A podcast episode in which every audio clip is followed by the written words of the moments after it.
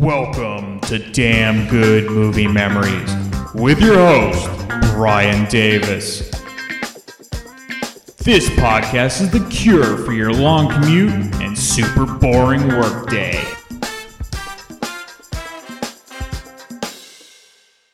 Acknowledge, please.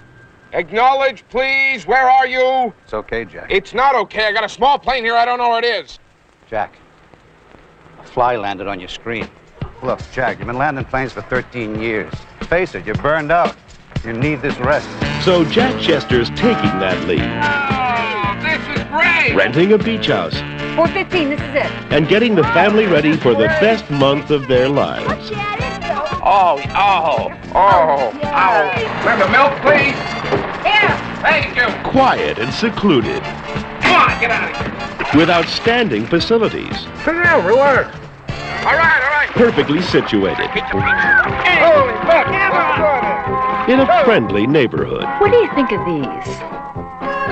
Similar? I just got them. Who had them before you? John Candy's gonna discover what a month in paradise... What? Open this door! ...is all about. Summer Rental.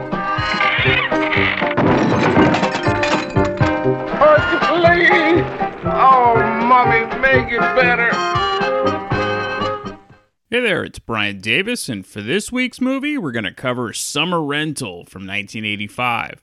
The studio was Paramount Pictures. The release date was August 9th, 1985. The running time, 87 minutes with the rating of PG. Couldn't find the budget, but the box office took in $24.6 million, making it the 36th ranked movie of 1985. Rotten Tomatoes gave it 19% rotten from 16 reviews. Roger Ebert didn't bother to do a review, but we got a review from Janet Maslin from the New York Times, who wrote a review at the time. And here's her review. Summer Rental is a wan but good-natured hot weather comedy with a big debt to National Lampoon's Vacation, plus a few nice touches of its own. John Candy is on familiar territory as the clownish patriarch of an all-American suburban family, but Mr. Candy is fun to watch under any circumstances. Summer Rental, which was directed by Carl Reiner, starts out by showing Candy under extreme duress, living the kind of workday life that is terribly stressful. It then sends him on the kind of vacation that's even more so. As an air traffic controller named Jack Chester, Mr. Candy is advised he is in need of a rest when he tries to identify a fly on his computer screen as a low-flying plane. So he packs up his wife, his dog, and children and heads to Florida, where the family moves into what looks like a perfect beach house. It's not, but it wouldn't be fair to reveal what happens. Let's just say that the family's predicament is a lot like of the Three Bears. In any case, things take a number of bad turns, and Mr. Candy gets funnier as the situation grows increasingly dire. But the screenplay, by Jeremy Stevens and Mark Reisman, is largely uneventful, and it insists on winding up with a protracted sailing regatta, which is not a great thrill to watch on screen. The film doesn't even have an ending. Even after the regatta is won, it simply stops. Mr. Candy's big, blustery presence is the only thing really holding it together. Fortunately, the film also has Rip Torn and Richard Crenna in supporting roles, Mr. Crenna repeating something like his character in The Flamingo Kid, and Mr. Torn as much of a scene stealer as ever.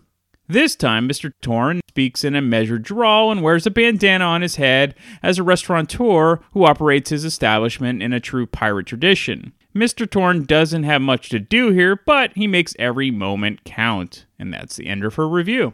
So in the 80s, there wasn't a more lovable comedic actor than John Candy, and sadly, he died far too young, and fans just missed out on future films he would have made. And I definitely saw this movie as a video rental, no pun intended.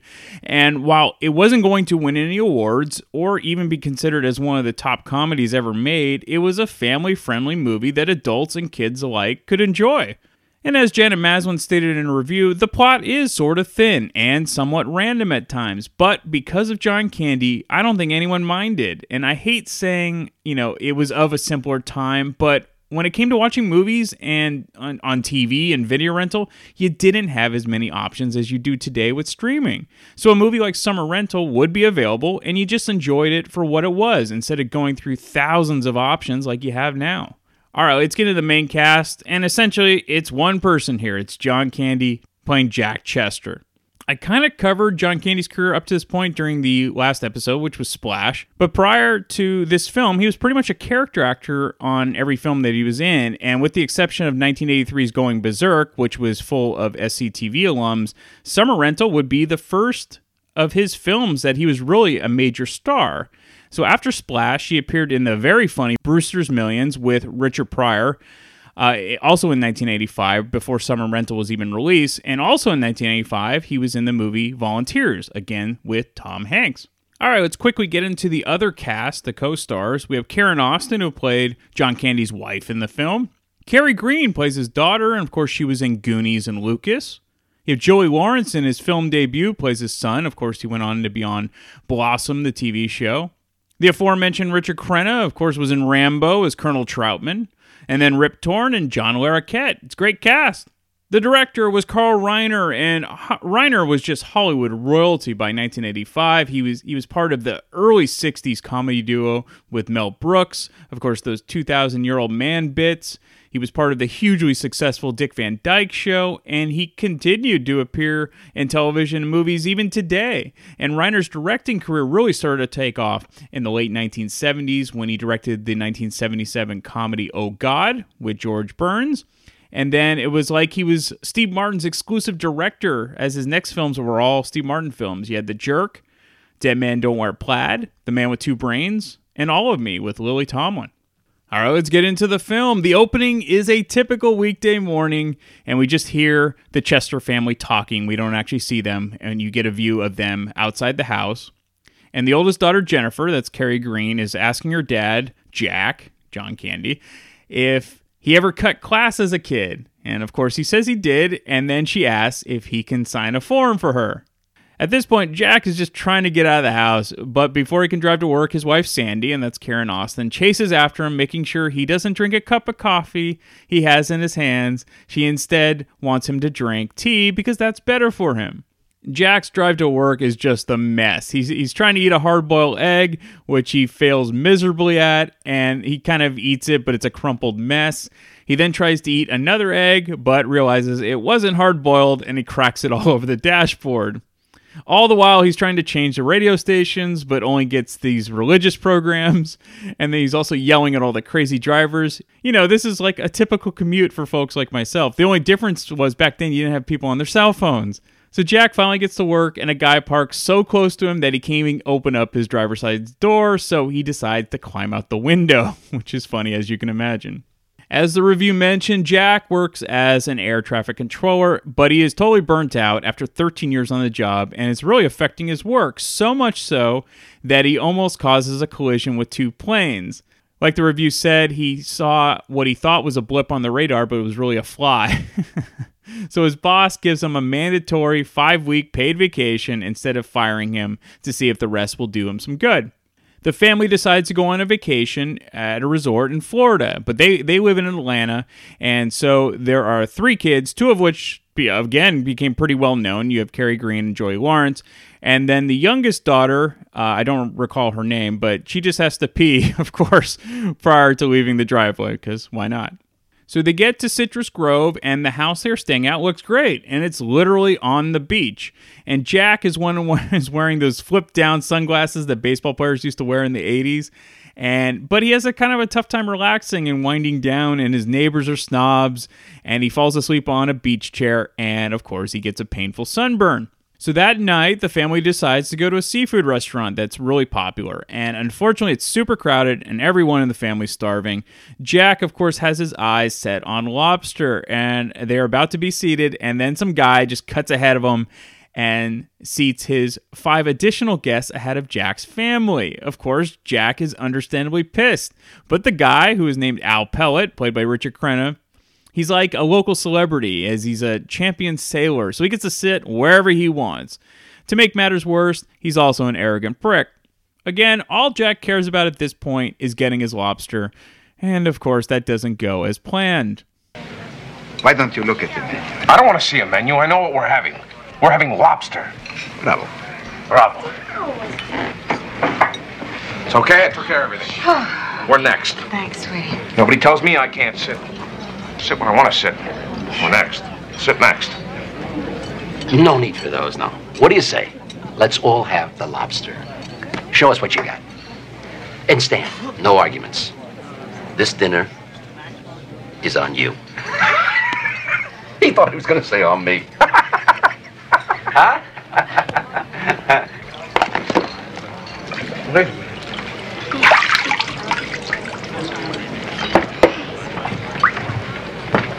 Maybe they're just taking him for a walk. Hey.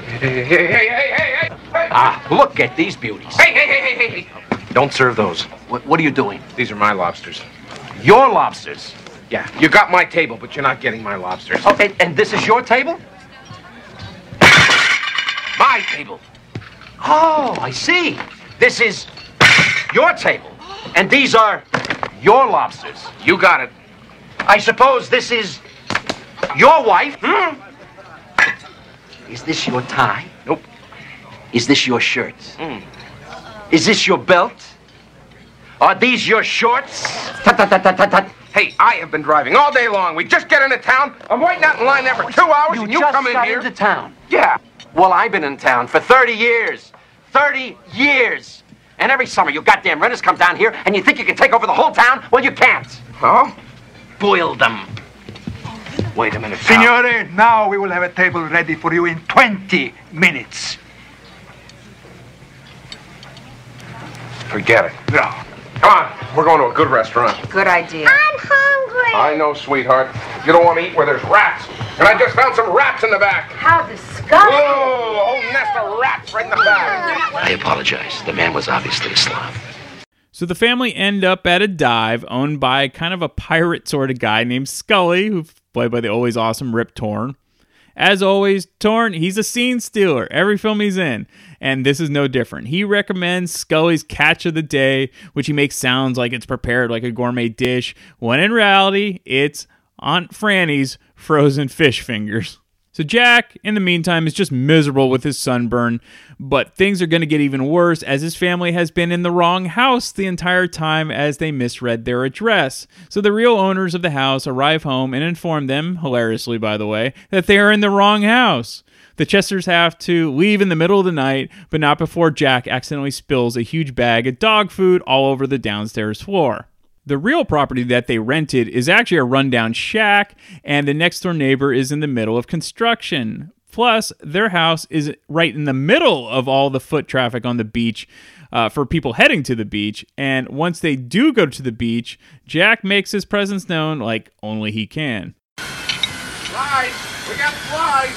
They followed me all the way from Atlanta! Gotcha! Bananas? A little! I called a plumber! He might be here this afternoon. The landlord should pay for all repairs. I can't reach him. They say he's in intensive care. Thank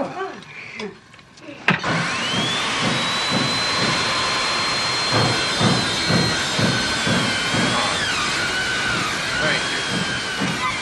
Come on, get out of here. Would you pass the milk?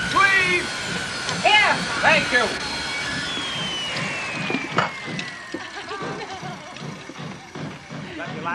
Yeah. Go. Right. Whoa. What is this? I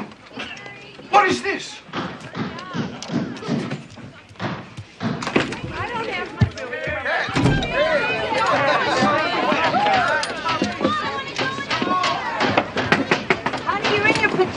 I know. Excuse me. Why are you people going through here? Yeah, perfect. Come on through. I'm Joe Public. Welcome to my beach. Ooh, boy. Ow. We should have brought shoes. Ow. Daddy, I can't walk anymore. My feet are burnt. Okay, just hop, honey. Just hop. Come on up on Daddy's shoulders. There we go. Here's my girl. Ooh, hold on. Ooh. Boy. Here we go. Just gotta find Mommy now. Ooh, excuse me. Ow! Oh, geez, I'm sorry. Really, I didn't... Hey, that was my hand, mister. Sorry about that. Really. Oh. Just saying. It's fine. Oh! Lawrence is back cooler. The thing broke off again. I'm waiting for a part from Minneapolis. Holy mackerel! Oh, your foot, lift up your foot. My lens, you're getting sand in my lens. If there's any damage to it, send the bill to 415 Beach Lane. All right? You're damn right. I don't think I heard it at all, though. You big poser. Hey, what you doing? That's my lunch. Hey, Jamaica. Hey, watch it. That's my hat. Say, hey, my chicken gone. Sure. Oh, sorry, girl, sorry. Just ice water. Yeah, water. Hey, what are you? Sorry, well, you should have put a cover on it. Yeah, look, don't you watch where you're walking? No, watch it. Well, you shouldn't be cooking on the beach. It's illegal, I think. Where's your mother? Sandy! Jack! Can you hear me calling you? I'm all over here. Okay, sweetheart, get out. Oh, am I glad to be here? I'm glad you're here. Bobby wanted his raft blown up. You finished it?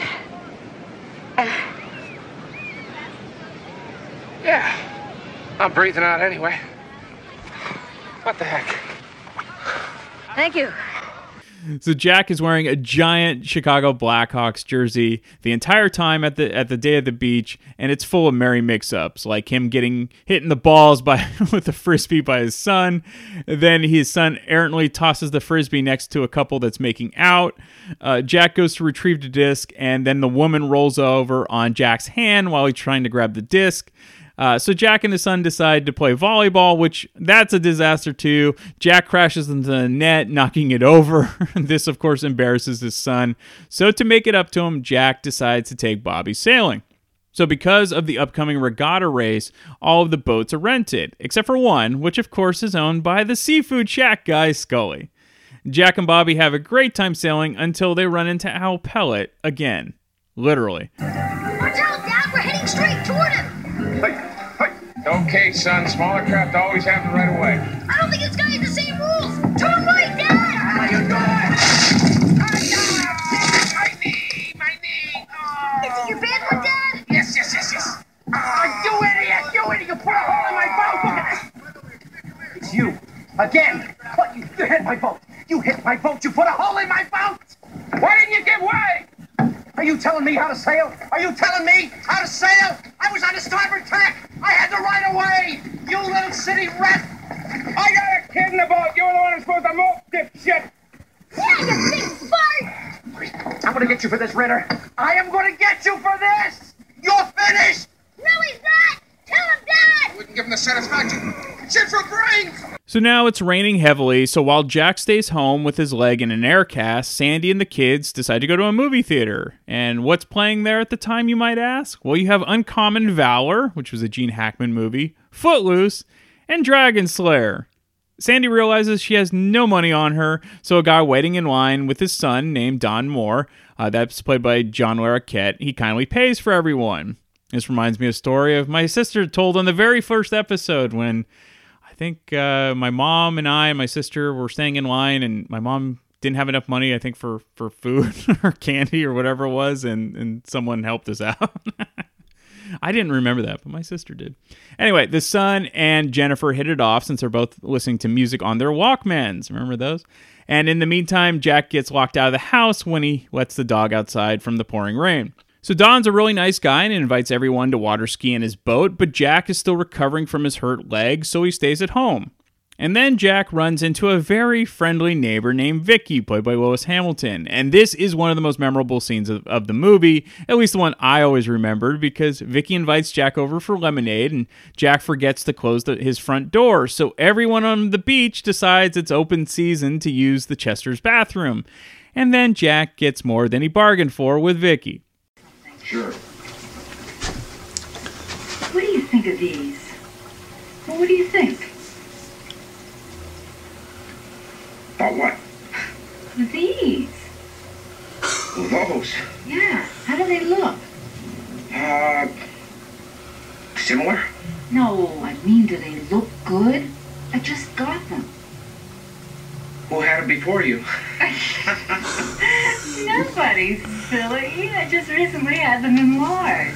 Oh, I see. They cost $2,000. It was either these or a chainsaw for Ed. Good choice. You think so? Oh, sure. I'd take those over a power tool any day. Do they look like real breasts to you? Well, you fooled me.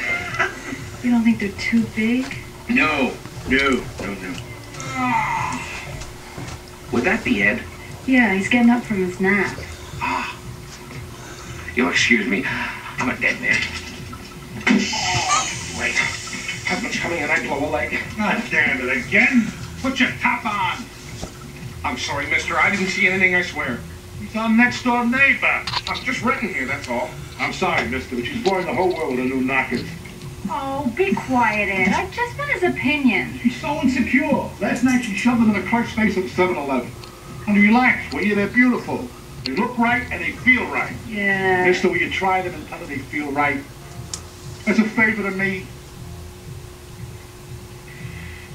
Oh, yeah. And boy, those are so lifelike, it's ridiculous. Yeah, buddy, everybody likes them.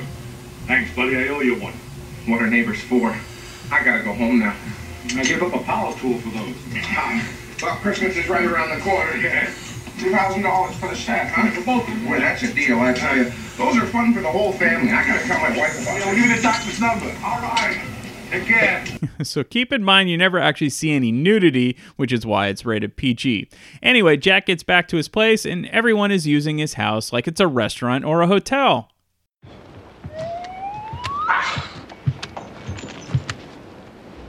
You. Out. Fuck off, buddy. I was here first. Get the hell out of here now. You get out of here, fella. I'm trying to watch The Smurfs. Yeah. You trying to watch The Smurfs? Yeah. Did you see the one where Papa Smurf took a crutch and smashed the shit out of a guy with a red hat? Did you see that one? You want to see that one? Oh. Archie, you stink. Traitor. I always used to crack up at the line, I'm trying to watch The Smurfs. When I was a kid, this was great. So Jack drowns his sorrows with Scully. You finally see Scully's hook hand, and they kind of play drunken darts. And why was it ever considered a bar game? Yes, let's throw sharp objects after we've been drinking. Super intelligent. Anyway, and then Scully decides to take Jack sailing. That's a fine shot. Okay, count them up. What? Good. Hey. Hurry. Hurry. Who threw this one? Blue, that's you. All right, I win. Hey, big winner there, Skull Man. This is the life. Aye. There's nothing like the sea to pick up your spirits, put a song in your heart. I know what you mean. You must know a lot of ocean songs. I do. Here's a CDT my mother taught me. Love, exciting and new. Come aboard. We're expecting ya. And love, life's sweetest reward. Let it flow. It flows back to you. The love.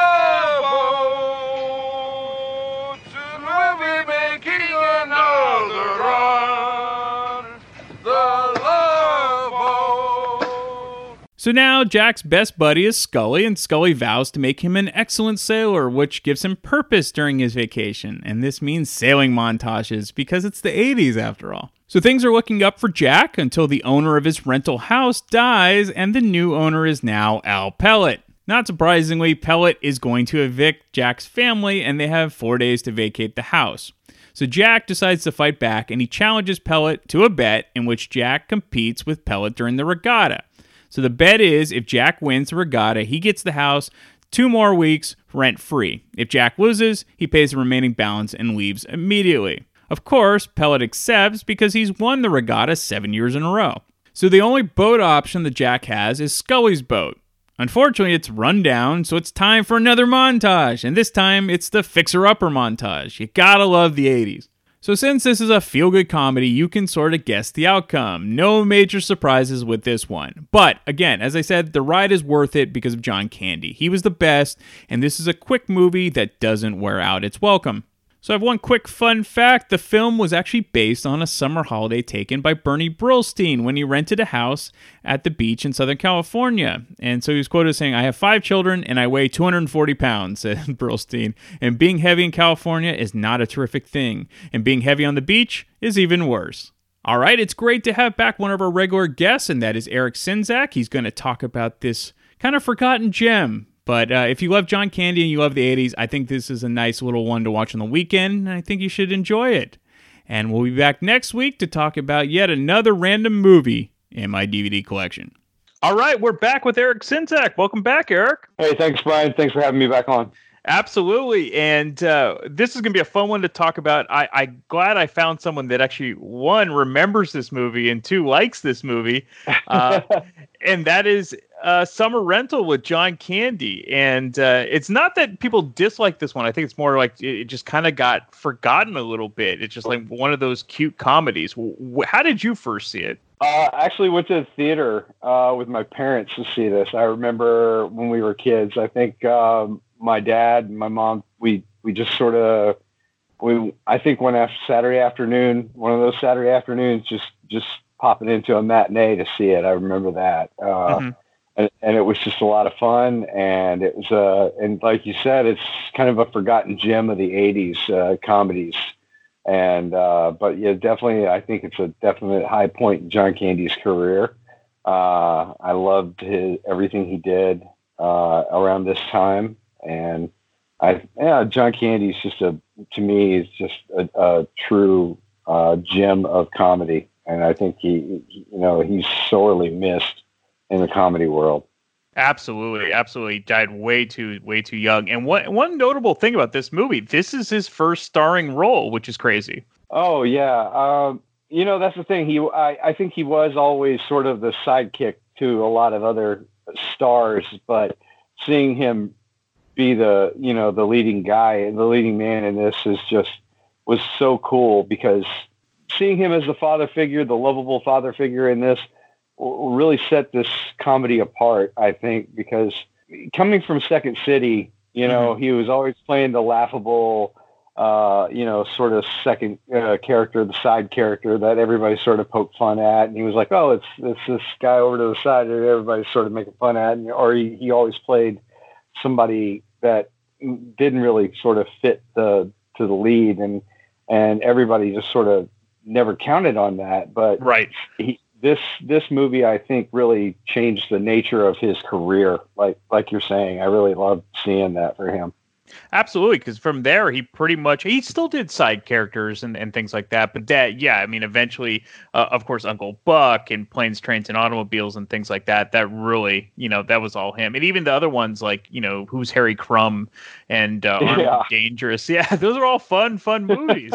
Uncle Buck and Planes, Trains, and Automobiles, certainly, those are two real good standout roles for him, but I always loved also The Great Outdoors. That's another one. There's a lot of stuff about this one that I particularly love. I lived in Georgia when I was a kid, so the setting for this is him as an air traffic controller from Atlanta taking a vacation, going down to the Gulf to get away from it all. It's like the stress of being an air traffic controller. Like, I got to break free of my job. Yeah. And then that's what we did, the same thing too. When we were kids, we got in the car. I remember going down to the Gulf of Mexico for a vacation, from Atlanta, and going down there to the beach. So it was a very similar, tale to part of my childhood. It was a lot of fun, but also I remember my dad being somewhat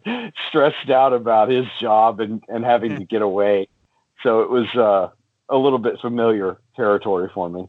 Yeah, and you kind of called it. This is definitely like kind of a precursor to The Great Outdoors, because almost a similar thing happened. The only difference being, they were with the couple. They were Dan Aykroyd. Oh, yeah.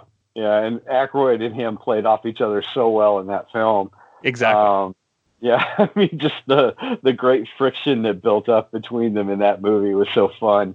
And Aykroyd's character was perfect in that movie. He was. And in this movie, the friction comes from Richard Crenna, who plays Al Pellet. And so, how did you feel about him? And then, of course, how did you feel about Rip Torn? Oh, wonderful, wonderful characters, wonderful writing for both of those characters. And Rip Torn just was, it's just this, you know, a story, just a character for him that's just, it's a role that is a little unexpected for Rip Torn, I think. And I love that fact, because you really fall in love with that character, because, you know, it kind of comes out of left field. Mm-hmm. And I like that. And playing Scully, and he, you know, I think that's kind of cool how he's able to sort of swoop in and save their vacation a little bit. You know, that's kind of neat. Sort of doesn't want to do it, but he's like, yeah, I'm gonna make this all right. You know, and by, you know, he's like, all right, well, let's just go ahead and go put the Barnacle back together, and we're gonna get on this boat. You know, the Barnacle, of course. That's right. Fantastic name for a boat. And and we're, you know, and then they turn it into a great. The end of it's just wonderful. I love it when he's teaching how to sail. You know, and they're drunk and they're sitting there. And he throws up. He says, must be the oyster crackers, right? You know, he pukes over the side of the boat. You know, so it's really cool. And he's kind of a neat little father figure to him right there. Also, trying to pull him out of his funk.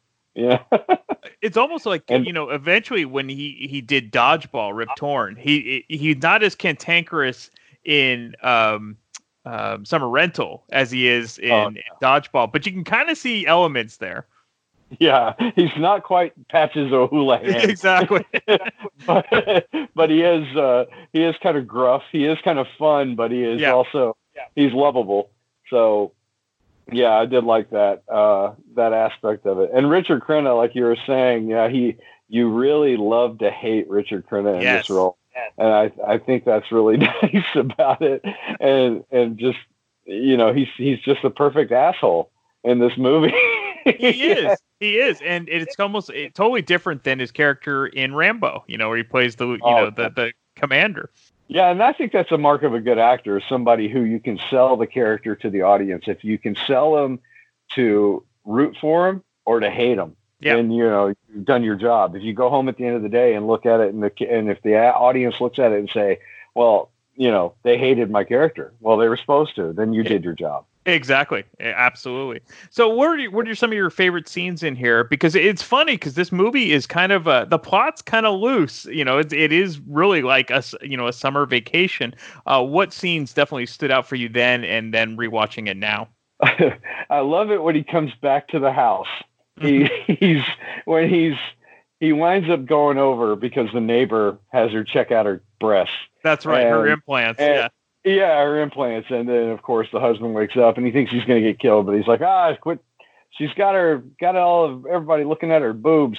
Yeah. And he's like, so he's like, okay. But he gets back to the house and he discovers half the beach is living in his house. So he's like, he goes ballistic and he screams, get out, get out. He starts smashing everything in sight with his crutch. Mm-hmm. And then he gets back into the bedroom. And the one fat ass guy is laying there smoking cigarettes, and he's like, you get lost, buddy. I'm watching The Smurfs." Right. You see the one with Papa Smurf where he smashes a guy with a red hat? That scene is just that's one of my favorites. And of course the regatta. The end of it is really great. And then fixing up the boat. There's just a tons of scenes that are just really enjoyable. The whole thing is just it's fun the whole way through. Some of the stuff with when the kids are just trying to distract him and go like do their own thing. Like they're a little hokey, but or kind of silly, but. For the most part, the whole movie's really enjoyable. I love it the whole time. Yeah, and speaking of the kids, they actually are two famous kid actors in Carrie Green, who of course was in Lucas and the Goonies, and then Joey Lawrence, a really young Joey Lawrence. And they're just very early roles. Now, did Carrie Green do this before she did Goonies?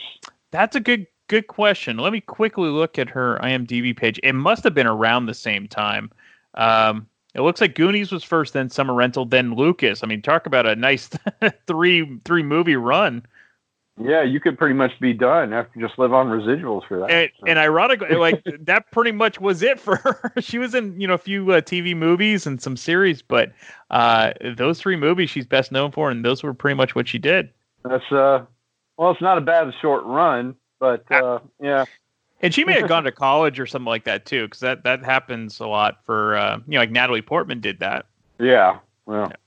But, and she's a big brain, and she got a bunch of. Yeah, she's continuing on, but actually the other one that did that was Jodie Foster. She was a child actress, then went to school, and then went back. So yeah.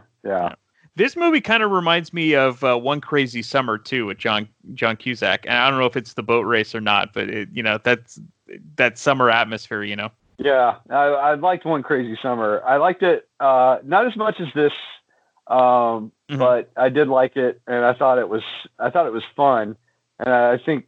And that's the one at the end where they blow up the building, right? Where the radio station. Yeah, because he keeps trying to win the prize. Yeah, he keeps calling. Yeah. I remember that. Bobcat Goldthwait's in that, right? Oh, yeah, he's great. He's dressed up like Godzilla and yeah. Yeah, now I remember that. Yeah, it's been a while. I think I watched that just a few times, but it was a pretty funny movie. Yeah. It's almost like the sequel because the same director to Better Off Dead, because the very... Yeah. Off the wall type movie. Now, we'll eventually get to that one. That one, yeah. I mean, I can quote you that one from front to back. But oh man, just the guys doing Howard Cosell, Oh yeah, and if we do that episode, you have to give me $2. Absolutely, I'll pay everyone $2. Otherwise, you'll come to my house. I'll show up at your house. Yeah, that's right. Well, that's a great one. All right. So you would definitely recommend this to someone. And it's kind of a lost gem because they don't make movies like this anymore at all. No. And it's funny. I was watching Slippin' Channels the other night and I was thinking IFC ran it a few weeks ago. Yeah. And I was really happy about that. I was like, so they're still showing this. I'm really glad. And so it's out there and it's still getting played. So I'm real happy about that. See it out there still on the screen. Absolutely, because John Candy should never be forgotten. He was awesome. Yeah. Well, as always, thank you so much, Eric. I know you're going to be back on pretty soon. Yeah, I hope so. Thanks, Brian. Hey, this is Brian Davis, and you might know me from the Damn Good Movie Memories podcast. And now get ready for the Bad Beat Show on ThatMetalStation.com from 11 p.m. to 1 a.m. Eastern every Wednesday night. I'm going to play some kick-ass hard rock inspired by the blues, because after all, the foundation of all things rock and metal is, of course, the blues. So join me every Wednesday night for the Bad Beat, because even when you lose, you still win. We are officially on Spotify now, so if you don't use iTunes, if you don't use the Podbean app, you can go to Spotify and get all of our past episodes. You can stream it on there, so if you're a Spotify user, you can go find Damn Good Movie... I can't even say my own podcast! Damn Good Movie Memories! Yes, I know what I'm talking about. I'm the host, right? Okay, so go to Spotify, look for Damn Good Movie Memories. You can stream all of that stuff. And yeah, so if you don't want to use iTunes, you don't want to use Podbean, you can use Spotify as well.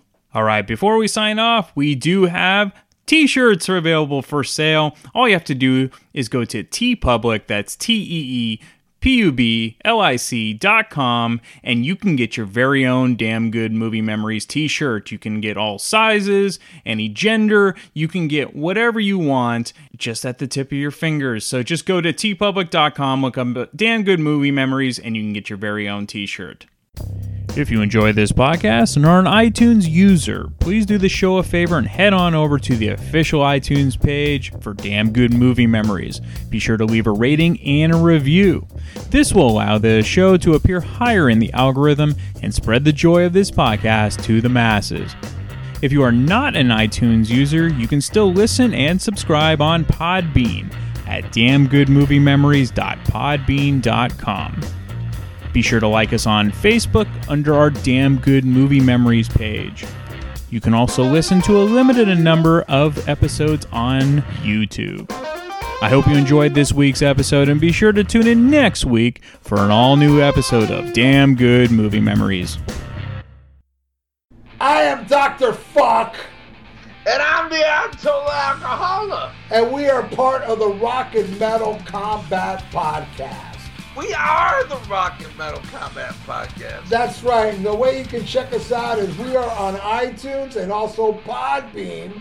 And we forgot a review recently. I got this review right here. It says right here, it says, Rock and Metal Combat Podcast is the greatest podcast in the world, and it's my number one podcast, signed by Science. Now, and then Science also said... Science also said... My second favorite podcast is It Doesn't Matter, the Rest Suck. Rock and Metal Combat Podcast on iTunes and Podbean. Check it out.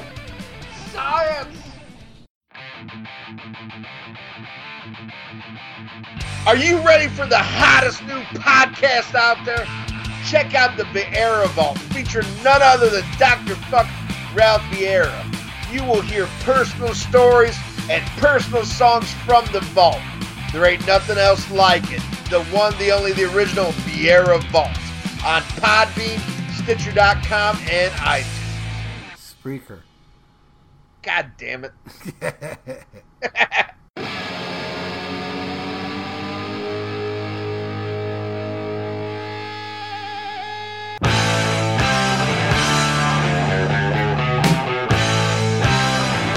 Hey, this is Stephen Michael from the Growing Up Rock Podcast. If you're like me and my co-host, Sonny Hollywood Pooney, you grew up loving hard rock and metal music. Check out our podcast where we talk to bands and artists that help create the soundtrack to our lives, along with playing some killer new and old deep tracks of kick-ass guitar-driven rock and roll. Find us wherever you find your podcast to listen to. That's the Growing Up Rock Podcast, GROWINUPROCK. And feel free to hit us up at Facebook, Twitter, and Instagram at Growing Up Rock. So sit back and crank it up.